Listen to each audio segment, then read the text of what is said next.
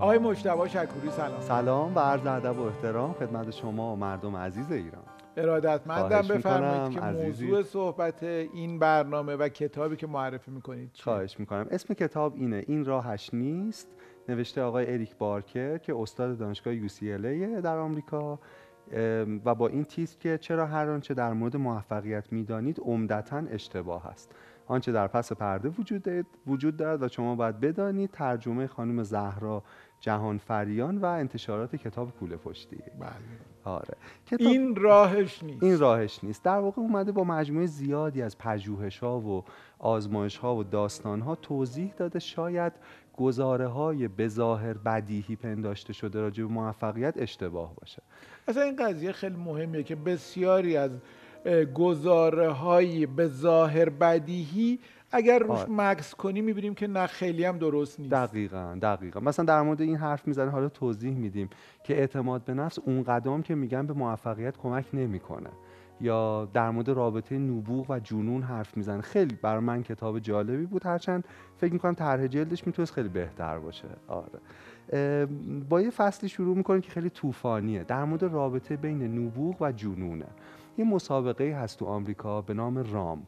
یه جور مسابقه دوچرخه سواری استقامته که تور دو فرانس یه شوخیه در مقابلش. اینجوریه که دوازده روز این آدما یه مسیر خیلی طولانی رو رکاب می‌زنن و نکته اینه که نباید بخوابن خیلی کم میخوابن. سه ساعت یا چهار ساعت در واقع می‌تونن بخوابن و یه آقای عجیبی به نام جو روبیک پنج سال متوالی تو همچین مسابقه پرفشاری با اختلاف اول می‌شده. حالا سوالی که این کتاب با شروع میشه اینه که تو همچین ماراتونایی چجوری میشه زنده موند؟ چجوری میشه؟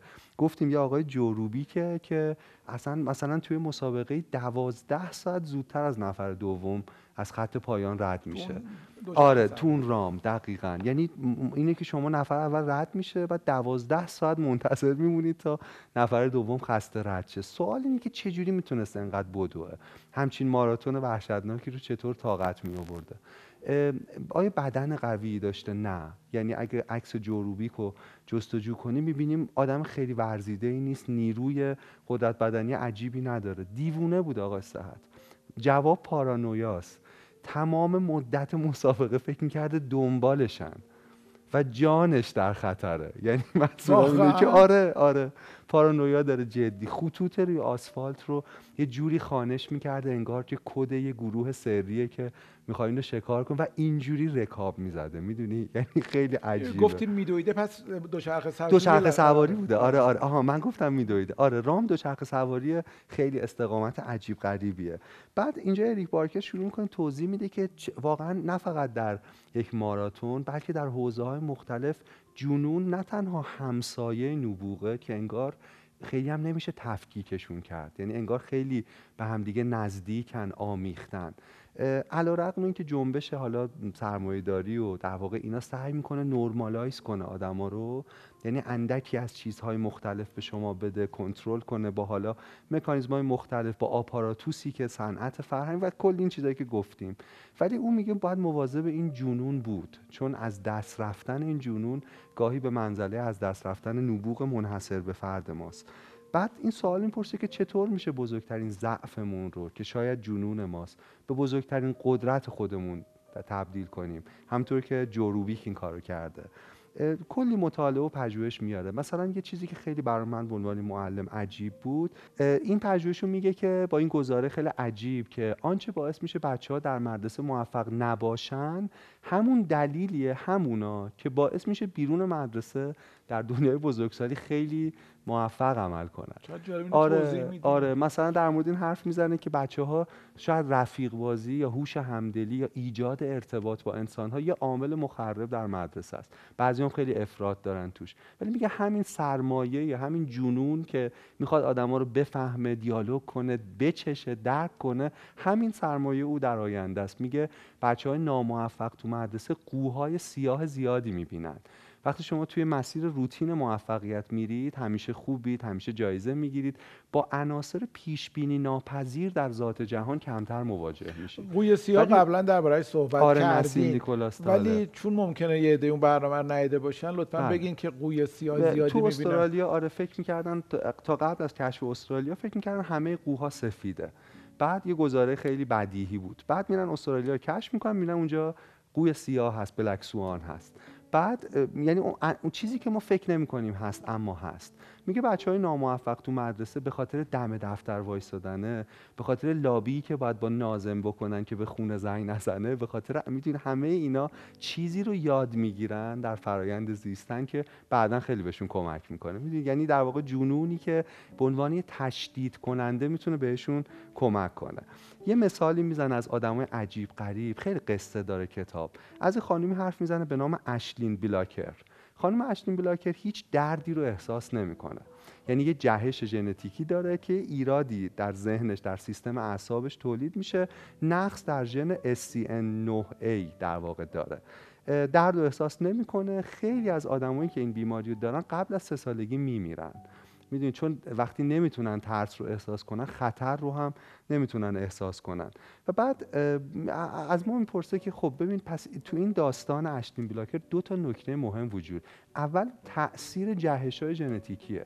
یعنی میگه بعد یه عالم نمونه های دیگه میگه. میگه ببین آدم چقدر عجیبه. این آدم چقدر این درد رو حس نمی‌کنه. یا این آدم مثلا یه دید دیگه ای داره به جهان. یا یا یا. نمونه ها رو میگه و بعد میگه که تو هم به گونه ای می‌تونی منحصر به فرد باشی و این ترکیب ژن ها با هم جوری که فعال میشن تجربه های زیسته می‌تونه در تو چیزی ایجاد کنه که منحصر به فرده که یونیکه. و نکته بعدی اینه که گاهیش تمام سرمایه تو همین می‌تونه باشه. خانم اشین بلاکر زندگی شادی نداره عملا. درسته درد رو حس نمی‌کنه اما هر روز بعد خودش رو چک کنه که در واقع جایش آسیب ندیده باشه مواظب باشه زبونش رو گاز نه چون اینا هم حتی متوجه نمیشه زندگی سختیه. ولی داره میگه پس امبال یه مثال وقت نداریم. میگه آدمای اینجوری یونیک هی دارن بر اساس تصادف زاده میشن و ما هممون یه جورایی با یه جنون منحصر به فرد به دنیا میایم. بعد از یه مفهومی حرف می‌زنه به نام یک حیولای امیدبخش. میگه گاهی تو این جهش ها گاهی تو این تصادف و ترکیب یا تو تجربه هایی که ژنی رو در ما فعال می‌کنه یک حیولای امیدبخش زاده میشه. شما اگه مایکل فلپس رو به عنوان مثلا یه پدر نگاه کنید زیاد در کودکی خوشندام نبوده. دست های خیلی کشیده می‌دونی پایین تنه خیلی کوتاه بالا تنه خیلی کشیده. ولی یه معلم شنا ولی یه مربی شنا وقتی به مایکل فلپس نگاه می‌کنه داره مدال طلای المپیک می‌بینه. یعنی منظورم اینه که چطور ناهنجاری که در فیزیک این آدم وجود داره ها اون چیزی که مطلوب نیست اوردینری نیست چطور می‌تونه کمک کنه که آدم موفقی بشه. بررسی کرده گفته نابغه های خلاق خیلیشون تست شخصیت دادن. و نتیجه عجیبه. امتیاز آسیب روانیشون فقط یکم کمتر از بیماران روانیه. یعنی باز به اون مرزی می‌رسیم که جنون و نبوغ انگار در هم آمیخته است یا اصلا موجب هم دیگه می‌تونه باشه. میگه چطور؟ ما یه, در واقع یه معلولیت رو یه چیز دیگه. میگن زیبایی هم نوعی معلولیته. یعنی یه چیزی که یه ذره خیلی خاص و ویژه است. چطور می‌تونیم از بد به خوبش تبدیل کنیم؟ از نابهنجار به استثنایی تبدیل کنیم یا از عجیب به زیبا تبدیلش کنیم؟ باز مثالی می‌زنه از استودیوی پیکسار. میگه سال 2000 پیکسار نیاز داشت که یه موتور خلاقیتش رو روغنکاری کنه دوباره به کار بندازه. یه آقایی که خب خیلی هم معروف تو دنیا انیمیشن به نام برد برد ایشون رو میارن میگن چه کنیم؟ میگه که هرچی عنصر نامطلوب دارین و اعضای ناموفق تیم‌های قبلی رو به من معرفی کنید. اون نویسنده هایی که خستن ناامیدن کسی به حرفشون گوش نمیده وصله های ناجور اینن. دور هم دیگه جمع میشن یعنی آدم هایی که نوعی کجی نوعی معلولیت داشتن که و جمع میشن و یکی از شاهکارا رو می‌سازن. نتیجه این تیم عجیب و غریب در واقع فیلم شگفت انگیزانه خیلی هم جالب اینه که شبیه این آدم یعنی قدرت های ویژه‌ای دارن و این قدرت چطور رنجشون میده گاهی وقتا. به نظرم تجربه زیسته خود این تیم نویسندگی هم توش بوده. میگن ADHD و ADD با خلاقیت رابطه کاملا مستقیم داره. حالا شما به این فکر کنید که ما چطور مثلا توضیح بدین لطفا که ADHD بیش فعالی با نقص در توجه. ADD یه ذره از اون خفیفتر. ولی میگن بچههایی که بیش فعالن شاید عناصری به نظر می‌رسن که فالو نمی‌کنن تو رو گوش نمیدن می‌دونی بیقرارن پاشون رو تکون میدن. ولی میگه اینا آدم خیلی خلاقی هن. برای اینکه این یه شمشیر دولبه تمرکز ازشون گرفته شده اما اونا به همزمان به چیزهای خیلی مختلفی می‌تونن فکر کنن و کلاژ بسازن از جهانهای معنایی مختلف و یهو یه چیزی بگن یا یه چیزی خلق کنن که ماها نمی‌تونیم در واقع من پاما خیلی تکون میدم. پس امید داشته شما باشم. نه شو آره آره. من می‌خوام بگم شما اگه فیلمساز خوبی هستین چون الان بیش فعالی هم دارین یکی از دلایلش حتما نه، همینه. آره. باش. دقیقا همینه. این می‌تونه این چطور یه جنونی ببخشید. یه چیز عجیب یه چیز زیبا من فقط اون. بخش اولش دارم دومی نه نه نه واقعا هم. شده. بعد در مورد خیلی حرف می‌زنه. از انیشتین میگه. می‌دونید انیشتین خب خیلی عجیبه. شما وقتی یه ذره من کم خیلی کم راجع به اینا خوندم. ولی حیرت انگیزه. مثلا نظری نسبیت واقعا تکان دهنده و جایی تکان دهنده است که چطور یه آدم می‌دونید تونسته همچین چیزی رو تصور کنه. در اون سن کم آره. حدود بله از 90 20 100 سالگی سال شروع پیش میشه. آره. نکته جالب این که پسر انیشتین اسکیزوفرنی داشته و ژنتیکی. سی سال در واقع در یک آسایشگاه اه، بیماران روانی بستری بوده. و چیزی که جالبه این که آیا انیشتین دچار نوعی جنون خفیف نبوده؟ و می‌بینیم اسکیزوفرنی که در او وجود داشته شاید به اندازه پسرش فعال نبوده به تصور یک جهان کوانتومی به رابطه متفاوت زبان زمان با جرم اینا کمک کرده. یاد شعر آقای افشین یداللهی افتادم که اتفاقا توی تیتراژ سریال درجه یک جناب آقای فتحی هم بود. مرز در عقل و جنون باریک باریک است. کفر و ایمان چه به هم نزدیک, است. نزدیک است. آفرین آفرین. و چیزی که شما جالب اشاره کردی همین حتی رابطه یقین و شکه که انگار یه می‌دونید انگار سنتزن اینا با هم دیگه.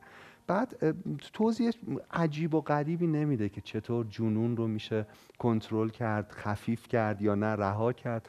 ولی چیزی که میگه این که جنونتو بشناس. خیلی نکته مهمیه. میگه جنون تو میگه حتما تو به واسطه ترکیب این ده ها هزار حالت مختلف یه چیزی داری که جنونه. و, بدون که چیه. و بعد میگه این شناخت باید حاصل این باشه که کجا به تو آسیب می‌زنه کجا رنج می‌کشی به خاطرش و کجا می‌تونی به چیزی تبدیلش کنی. در واقع من فکر می‌کنم آدمای بزرگ تو ادبیات تو سینما جنونی رو به یک چیز عینی و واقعی تبدیل کردن. و به این فکر کنیم بیننده ها که جنونتون چیه؟ یعنی می‌دونید دیوانگی شما چیه؟ یه نکته خیلی جالب. راجع به روابط حرف می‌زنه تو فصل دوم. بعد باز گزاره ای رو در واقع اینجا باش چالش می‌کنه که میگن خب خیلی آدمای برونگرا شبکه ارتباطی می‌سازن خیلی موفق دارن این گزاره گزاره درستیه. ولی ما نباید فراموش کنیم که آدم های درونگرا هم دستاوردهای خیلی مهمی داشتن. اینو میاد متعادلش می‌کنه. میگه مثلا در المپیک از هر ده نفر که مدال طلا گرفتن نه نفرشون اکستریملی شدیدن درونگران.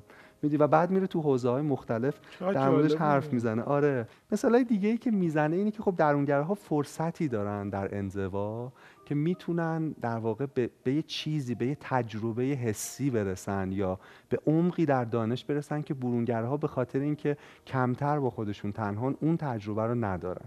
دنبال این نقطه در واقع بهینه که تو از روابط و از شبکه ارتباطیت استفاده کنی اما انزوای خودت رو فراموش نکنی. در واقع می‌خواد از اون تاکید عجیب رو اینکه دوست پیدا کنه اینا یه ذره خارج شه. میگه برونگراها یه ضعف بزرگی که دارن ضعف به وانمود کردن زیاده. میگه برونگراها خیلی شبیه آبن شکل ظرف میشن شکل جمع میشن. و یه جایی می‌دونی شاید گم کنن که اساسا اصولشون چیه ارزشاشون چیه. یه رومانی از کورت ونگات رو نمی‌دونم ترجمه شده یا نه من نخوندم. در موردش حرف می‌زنه خیلی قصه جالبی داره. اسم شب مادره. بله ترجمه شده. ترجمه شده. بله. آها من خیلی مشتاق شدم بعد بخونم. ایدهش اینه که ایده رمانی که شخصیت اصلی جاسوسه.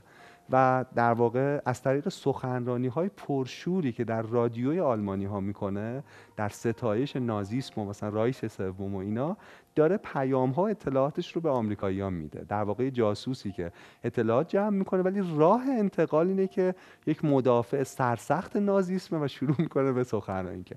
بعد یه جای شخصیت اصلی به طرز عجیبی می‌فهمه که سخنرانیاش خیلی مؤثرترن تا اون اطلاعاتی که داره منتقل میشه. یعنی طرفدار پیدا کرده بوده.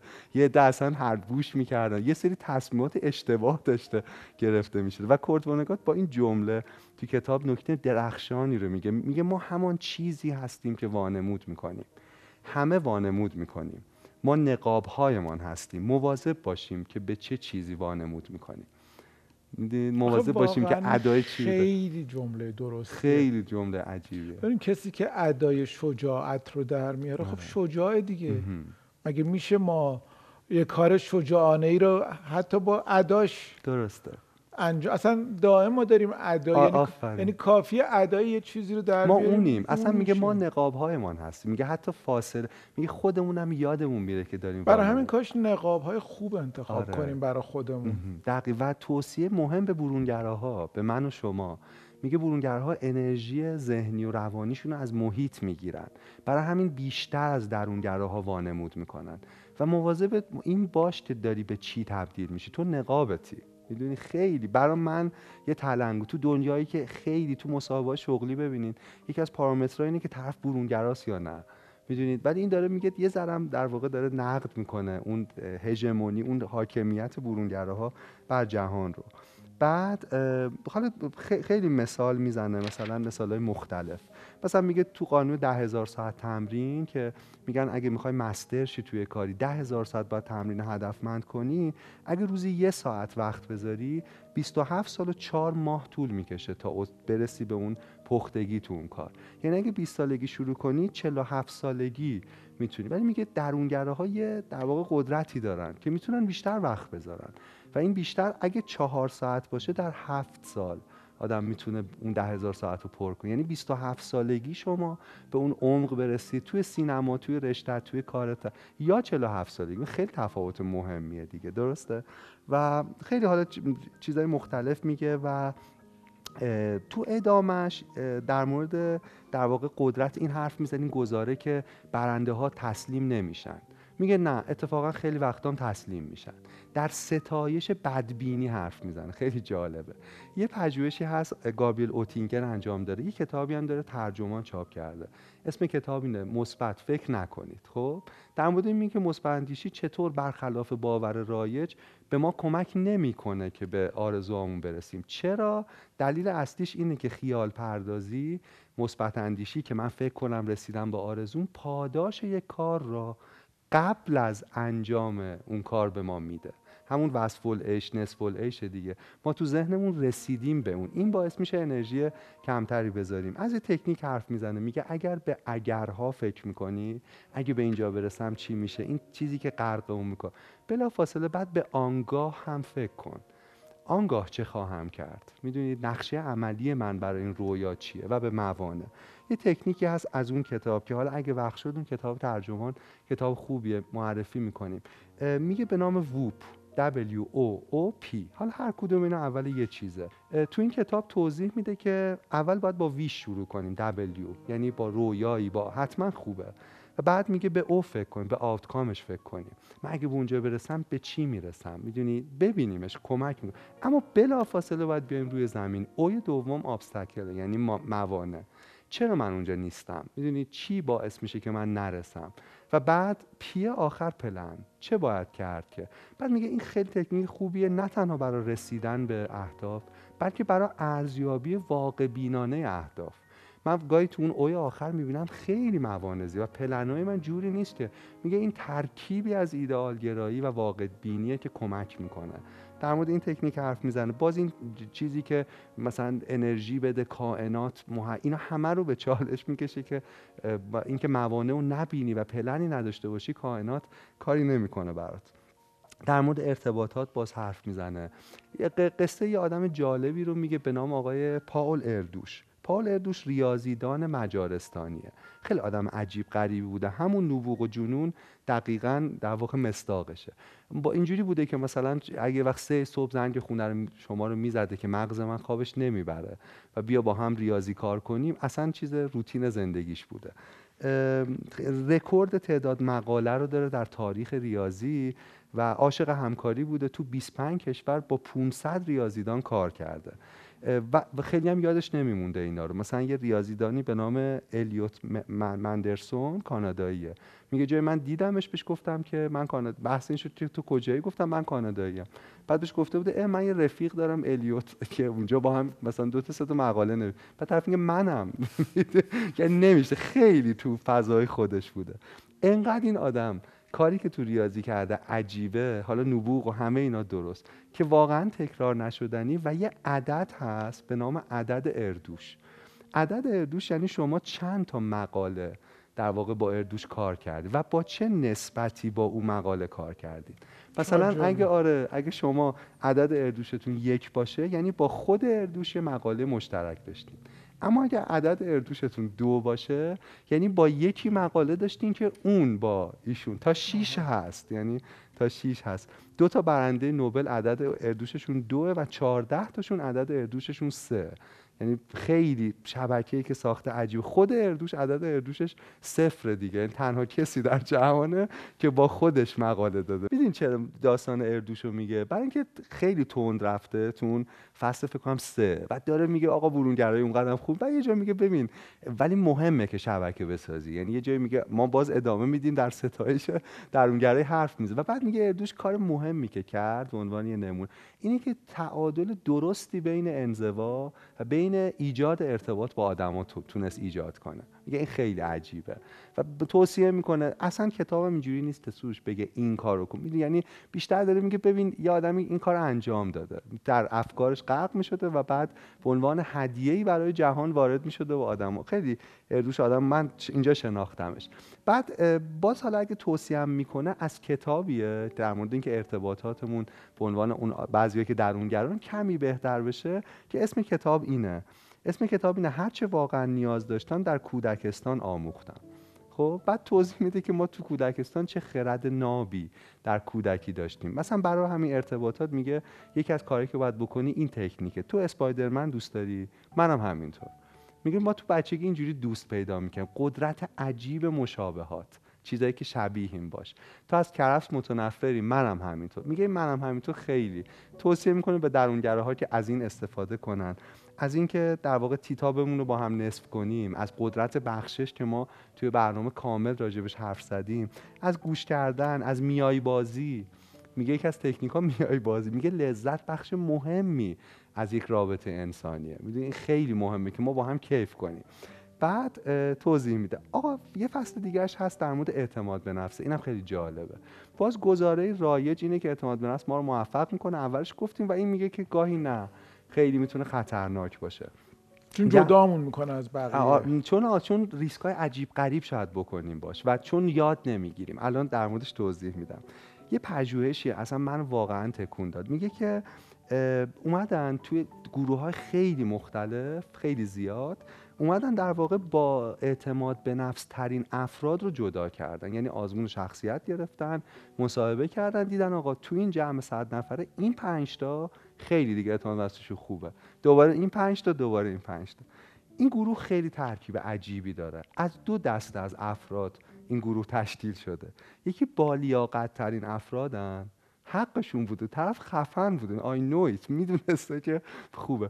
و یکی تعطیل ترین افراد بودن. یعنی میگه خیلی ترکیب عجیبیه. میگه دلیلش اینه که اونا اصلا قضاوت درستی راجبه نه مهارتاشون داشتن نه سختی کارهایی که در موردش حرف می‌زدن. مثلا ما ممکنه یکی رو ببینیم داره یوگا می‌کنه. خیلی به نظر ساده می‌رسه. و اصلا نمیشه انجامشه خیلی سخته. یعنی خیلی ورزیدگی می‌خواد. می‌خوام بگم در حال از همینجا میشه یه نکته ای رو فهمید. میگه به خودتان ایمان داشته باشید. البته بعضی وقتها. می‌دونی باز یه تفسره به اون خرد بدیهی پنداشته شده اضافه می‌کنه. میگه اعتماد به با بی سوادی رابطه داره. خیلی وقت مواظب باشین. خیلی وقت ما چون نمی‌دونیم که نمی‌دونیم اعتماد به نفس داریم. خیلی برای من سروش این تلنگر مهمی بود که آیا تو حوزه‌ای که تو مثلا داری آیا واقعا می‌دونی و دیدم می‌دونی نه و خیلی چیزا اصلا آدم باید بگه من شک دارم من فکر می‌کنم شاید می‌دونی این خیلی می‌تونه اصلا کمک تو همین کنه. برنامه خیلی وقتا با اساتید که صحبت میشه تو حوزه خودشون همه چی رو با حزم و احتیاط بیان می‌کنن آره، یعنی به صورت. مطلق نمیان بگن این است و جز این و انگار هرچی بزرگتر باشن بله. آره دقیقا. از یک کسی حرف می‌زنه به نام یاناگی. یه آدمی بوده استاد هنرهای رزمی بوده. بعد می‌گفتن این یه تکنیکی داره که از انرژی چی استفاده می‌کنه. بدونی که به شما دست بزنه یه کاری می‌کنه که شما یهو مثلا می‌خوریم به دیوار. اینجوری هم و واقعا شاگرداش اینجوری می‌شدن. یعنی انرژی می‌گرفت و خلاصه یه بسته انرژی بیاد شوت میشه. یه نفر یه تهیه کننده برنامه تلویزیونی میگه آقا بیاد شما که شاگرداتو می‌زنی بیا یه غریبه رو ما بیاریم ببینیم این انرژی چی چطوری و فا. و سروش میاد. یعنی می‌دونی میاد و میگه 5000 دلار هم شرط میبندیم که من می‌تونم یا نه. یه نفر غریبه از شاگرداش یعنی اون کاریزما رو روش نداشته. گفتن آقا یه داداش اینجوری می‌کنه. تف شروع می‌کنه. اولا می‌ذارن همه کاراشو بکنه. یعنی دستاشو می‌کنه و فلان. بعد یه دقیقه کارش که تموم میشه هی اینجوری طرف نمیفته یه مش می‌زنه آقا یانکی نقش زمین میشن. بعد میگن من چاکرا مسعود. دوباره دوباره دوباره. سروش تو داستان تلخ یاناگی یه چیز وجود داره که چرا قبول کرده آبروش جلو این همه آدم توی برنامه زنده بره؟ چون خودش فکر می‌کرده واقعا با انرژی چی داره این کارو می‌کنه. می‌دونی دلی خودش هم باور کرده بوده و یه بار که شکست می‌خوره باز تو انکار بوده. برنامه بعدی دوباره برنامه بعد. می‌دونی؟ می‌دونی نداشته اینو. فکر می‌کرده داشته. چقدر مهمه که ما می‌دونید مخصوصا اگه کسی در قدرته. چقدر مهمه خیلی. مهمه. ما, ما این حس رو بهش میگن تحریف ترجیح. یه چیز عجیبی تو روابط وجود داره. یه کتابی هم نشر روزنه چاپ کرده. دروغ های پنهان حقایق نهان همچین چیز اسم اسمش شاید درست نگم. در مورد یه چیزی تحریف ترجیح. می‌دونی چیه؟ یه وقت از من پرسی مشتبه من مثلا چقدر باهوشم؟ من چقدر فلان یه وقت هست من مثلا هیچی نمیگم. میگم آب خیلی خوب میگذر ولی میگه ما آدما یه وقتی برای اینکه کانکشین با هم همون نقاب کرت تعریف ترجیح یعنی نه اینکه خونسا باشی مدافع بگی عالی می‌دونی سروش؟ اصلا تو چقدر فلان تو چقدر بعد میگه ما این کار خیلی می‌کنیم. چرا آقای چکوری این نه چرا مثال زد نه؟ چون چون می‌خواستم بگم این تعریف آره، ترجیح نیست با این نگاه دقیقی که به من زول زده بود اینجوری نه ولی واقعا می‌دونی ماجرا دقیقا اینه که ما به هم برای اینکه کانکشی و یه چیز مهم آدمی که در قدرته مثلا توی اداره توی مده خیلی پژوهش‌ها نشون میده تحت تاثیر تحریف ترجیحه. یعنی چیزهایی رو میشنوه که اصلا نیست. مثل آقای یاناگی و یه جایی یهو انگار لبه های تیز واقعیت این حباب رو اثر. پاندولی نیست که کاهن منم دربارش صحبت می‌کنه. چی میگه کانمن راجبش؟ میگه که ما دائم تحت تاثیر یک اثر پاندولی هست مثلا مثلا بخوام یک مثال بزنم. یک شخصیتی که نمی‌شناسیم. یا دربارش نمی‌دونیم. مثلا فکر کنیم بگیم شوبرت. سوال می‌کنیم که درسته که شوبرت بالای 170 سال زندگی کرده. بعد میگیم که به نظر شما کدوم یکی از این اعداد بوده؟ مثلا سی پنجاه شست هشتاد. خب. چون اون عدد رو می‌دونن اشتباس. میگن نه. ولی این باعث میشه که بگن پس سنش زیاد بوده آها. و نمیرن سراغ عددهای پایین تر درسته، درسته. می‌برن ذهن میره به سمت پاندول ذهن. می‌کشه که تو بری آفرین. عدد در بزرگتره واقع بهش میگه انکرینگ دنیل کالمن انکر یعنی لنگر بله بله آره، بله در اینو میگه. لنگر, لنگر. اص- اصلا اشتباه آفرین. گفتم اثر لنگر آه لنگر بله، بله. مثلا یه آدم آوردن بهشون یه عدد رندوم دادن آره، مثلا آره، 200 بوده مال بله. شما مالش ب- گفتن تعداد کشورهای جهان چند تا شما اون 200 که گفتن هم تو بی باعث. میشه بگین بله. 250 من با سی مثلا 80 چقدر آره اثر لنگر. دقیقا درسته. و می‌دونی یکی از سنگین ترین لنگرها چیه؟ اینه که شما قدرتمند باشید. می‌دونید یعنی تو این رابطه تو ارزیابی من از شما قدرت مثل اثر حاله ای مثل لنگر. منو می‌بره به سمتی که حتی آدم به خودش آره آره. یعنی شاگرداش واقعا آقای اسمش چیه؟ آقای یاناگی زمین میخوردن. براشون بوت بوده. می‌دونی؟ هم شاگردایش زمین میخوردن آره. و هم خودش فکر می‌کرد شاگرداشو زمین, زمین می‌زنه. می‌زنه. یعنی توی فرایند پا... کس- که کسی نمیگه پادشاه لخته. در مورد این حرف می‌زنه که اعتماد به نفس به طرز بدی ریسک پذیری ما رو بیشتر می‌کنه. میگه موفق ترین کارآفرینا خیلی وقتا محافظه کارترین هاشونن می‌دونی؟ این میگه این چیزی که اون یاقی که مثلا یهو خودش رو باور می‌کنه و میره میگه اون بیشتر افسانه است خیلی محتاطن. تو جای سهامی که می‌خرن تو قدم بعدی می‌دونی؟ تو تولیداتشون. از خانومی حرف می‌زنه که مادر سه پسره. اسم خانوم SM046 بوده. و این خانوم اسم خاصی آره داشت. آره آره, آره. می‌دونی الان میگم چرا اسمش. اسمش اینه چون هویتش در واقع مخفیه چون نمی‌تونه از خودش مواظبت کنه. می‌دونین چرا؟ احساس ترس نمی‌کرده. این خانوم احساس رسوب کلسیوم توی بخشایی از مغز توی آمیگدالا که راجبش حرف زدیم دیگه اون بادام. یه جور آمیگدالا آژیر خطر بود دیگه. من به این دست به شعله دست زده بودم. داغ بود. این خاطره رو میذاشتم به دست. دفعه بعد شعله می‌دیدم. باز اسم می‌گفت این کار نکن. میگه این خانوم نداره. آژیر خطر اونجا کلسیوم مدارا انگار خوب کار نمی‌کنه. نارساناست و بعد میگه هویتش مخفیه چون نمی‌تونه از خودش مواظبت کنه. چون نمیترسه. چون نمیترسه. و میگه اعتماد به نفسم می‌تونه اینطور عمل کنه. اینکه تو نمیترسی عملا خیلی وقتا شاید به به سود تموشه خیلی خیلی وقتا به ضررت. اونایی که اعتماد به نفس زیاد دارن معمولا خوب نمیشنون بیشتر میگن. اعتماد به نفس زیاد باعث میشه اشتباهات رو تصحیح نکنی چون تو که اشتباه نمی‌کنی. می‌دونی تو اصلا ابر انسانی یادگیریشون خیلی پایینه. پژوهش زیادی نشون میده. اون آدمایی بهتر یاد می‌گیرن که اعتماد به نفسشون منطقیه. می‌دونی؟ چون به کسی که همه چیز رو می‌دونه مگه میشه چیزی یاد داد. می‌دونی؟ خیلی جالبه تم کتاب. یعنی خیلی جریان خیلی، آره خیلی. بعد در مورد حالا خیلی آها بعد میگه جایگزین اعتماد به نفس چیه؟ میگه حالا که اعتماد به نفس به این در واقع خطرات رو داره چی میشه اضافه کرد؟ self-compassion شفقت به خود. میگه یه چیز دیگه است که همه مزایای اعتماد به نفس رو داره و معایبش رو نداره. شفقت به خود. توضیح می‌دونی یعنی آره؟ ببین شفقت به خود فرقش در واقع بینیه با اعتماد به نفس. این اولا من می‌دونم که مشتبه چه ضعف هایی داره چه زخم هایی داره چه لقی هایی داره. اینا رو می‌دونم. در این حال اگه شکست می‌خورم کاری انجام میدم اینو چون نگاهم به خودم یک انسان بوده که آسیب پذیری ضعفش نیست واقعیتشه چون اینجوری خودمون دیدم اون وقتی که از شکست می‌تونم یاد بگیرم به جای اینکه نابود شم. این شفقت به خود در واقع با اعتماد به نفس فرق جدی داره. ما در اعتماد به نفس یک ابر انسانیم ولی در شفقت به خود یک انسانیم با همه نقص ها و تاریکی ها و همه رنج ها و آسیب پذیری یک انسان. این خیلی فرق می‌کنه. تو این نقطه رابطه آدما با شکست هم می‌تونه فرق کنه. خیلی جالبه که این تو, تو این بحث شکست در واقع گاهی همون جنونی که ازش حرف زدیم یا نبوغ جایی فعال میشه که ما چیزی برای باختن نداریم. می‌دونی؟ یعنی می‌خوام بگم از شکست خیلی خیلی میشه یاد گرفت.